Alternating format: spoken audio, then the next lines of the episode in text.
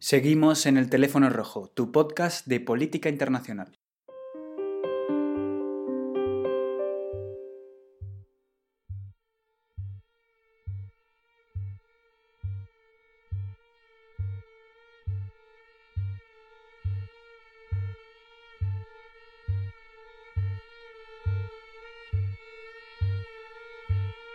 Ha comenzado el Washington Post una campaña contra Beto O'Rourke?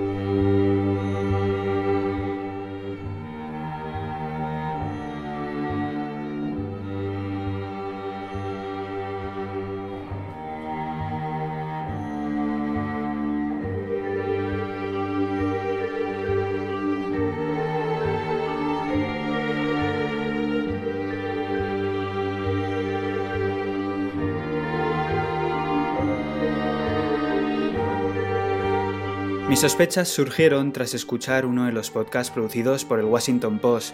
El nombre del programa es Post Reports, donde su presentadora Martin Powers analiza diariamente de forma brillante la actualidad política de Estados Unidos y del resto del mundo. El 15 de enero me dispuse a escuchar el episodio correspondiente a ese día y cuál fue mi sorpresa al descubrir que hablaban de Beto O'Rourke.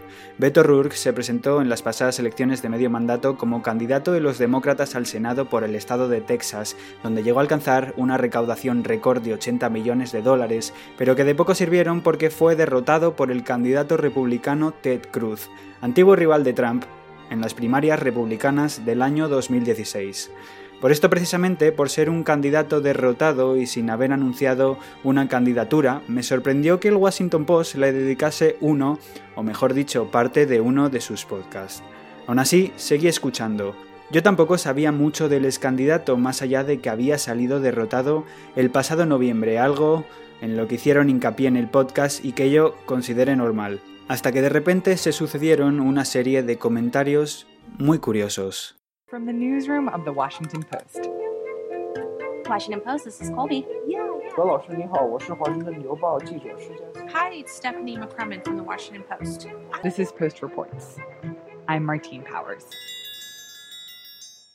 En el podcast, Martin Powers mantiene una conversación con una periodista encargada de cubrir la información relacionada con la campaña de Beto O'Rourke y que ha tenido la oportunidad de entrevistarle en El Paso, en su ciudad. Durante la conversación que esta periodista mantiene con Beto O'Rourke, se puede oír a gente pidiendo al político que se presente a presidente. Y es entonces cuando ella decide hacerle las preguntas que O'Rourke no consigue contestar. Algo que me sorprendió es que no tiene muchas respuestas cuando se trata de proponer políticas específicas respecto a la frontera o a la inmigración. El cierre de gobierno, ¿cómo podría solucionarse?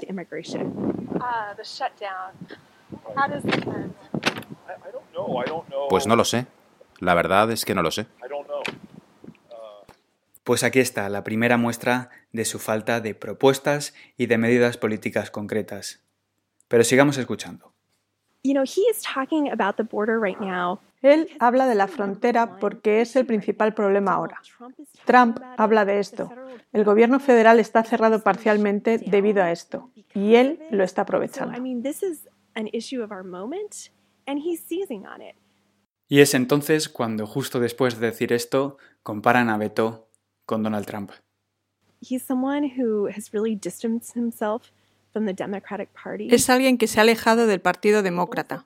No le gustan las etiquetas de ningún tipo, incluida la de demócrata. Le gusta hacer todo por sí mismo. Quiere tener muy controlado su mensaje. ¿Sabes a qué suena parecido? A Donald Trump. Hay muchas similitudes entre ellos, aun siendo personas distintas. El año pasado, cuando estaba cubriendo su campaña, me topé constantemente con comportamientos similares a los de Trump. Nunca contrató gente para sus encuestas, no creía en los consultores. Él creía en su visión y nadie iba a contaminarla. Iba a guiarse por lo que escuchaba de la gente. Justo como Trump, se centra en emociones.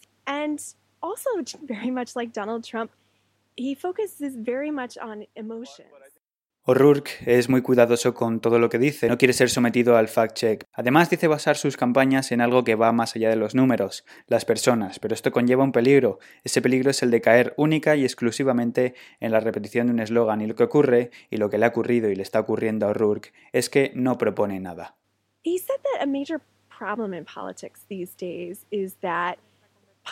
Beto dijo que los políticos se centran mucho en sus soluciones, en sus planes, y no están abiertos a escuchar. Pero yo trataba de preguntarle cosas concretas y él se limitaba a contestar. Bueno, tendremos que tener una conversación a nivel nacional sobre esto. Un error de horror que los periodistas no han dudado en criticar, y es que resulta frustrante la falta de propuestas y el exceso de eslóganes de un candidato que es incapaz de proponer medidas concretas o de dar su opinión en temas controvertidos como la salida de las tropas estadounidenses de Siria o su postura acerca del Green New Deal, propuesto por la congresista Alexandra Ocasio Cortez, y añadiendo siempre que todo debe ser sometido a una discusión a nivel nacional.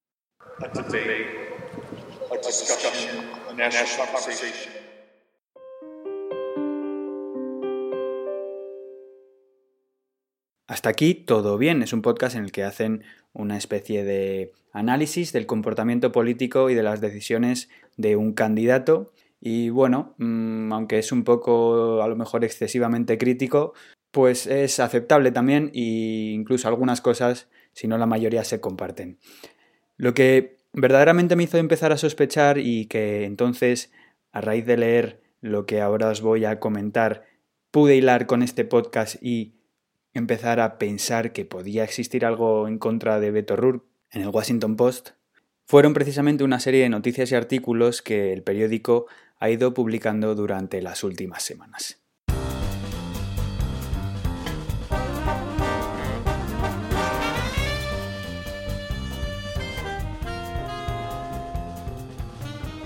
El pasado 19 de marzo se publicaba un artículo titulado Las políticas del matrimonio de Beto y Amy O'Rourke, en el que se leían cosas como estas. Beto le pidió matrimonio a Amy en el Día de los Inocentes, o también algo de mal gusto y un poco asqueroso como que según un amigo, un día Beto recogió el contenido de color verde de los pañales de su hijo, lo puso en un bol y dijo a Amy que era aguacate. De verdad, a mí esto me da vergüenza leerlo.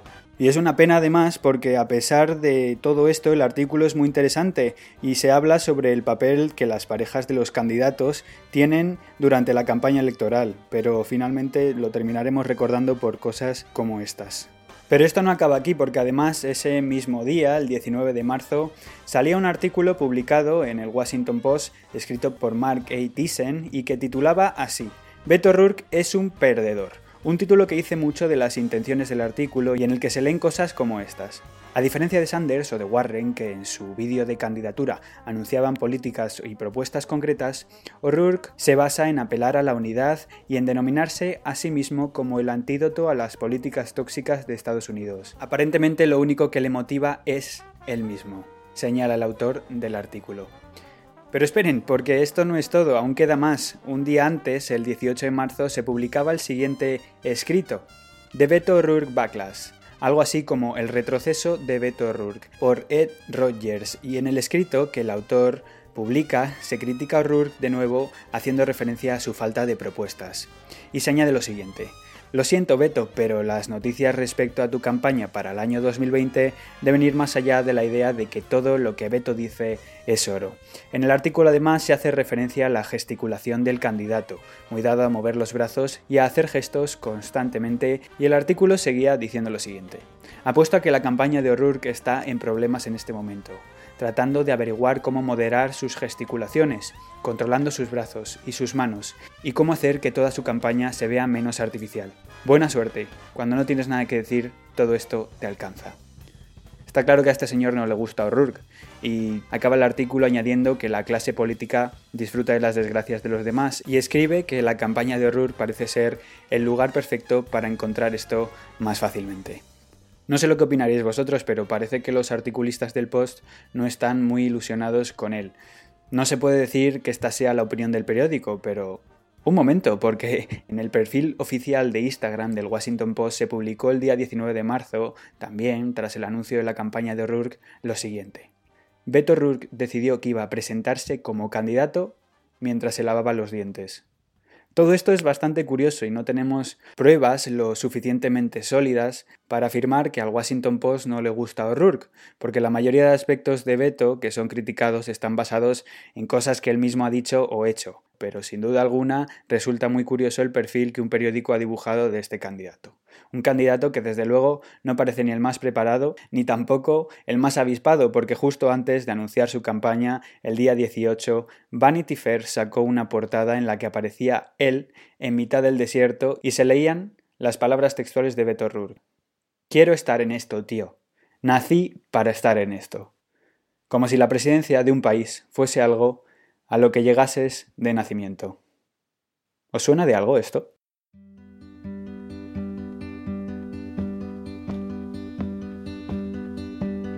home again, home again. One day I know I feel home again, home again, home again. One day I know. Aquí termina este episodio del teléfono rojo. Ya sabéis, si os gusta, podéis suscribiros darle me gusta o compartirlo. Además de seguirme en Twitter, mi cuenta es arroba oohtofu y ahí podréis seguir todas las novedades que surjan en torno a este podcast. Nada más, un saludo de Ignacio Fernández Vázquez.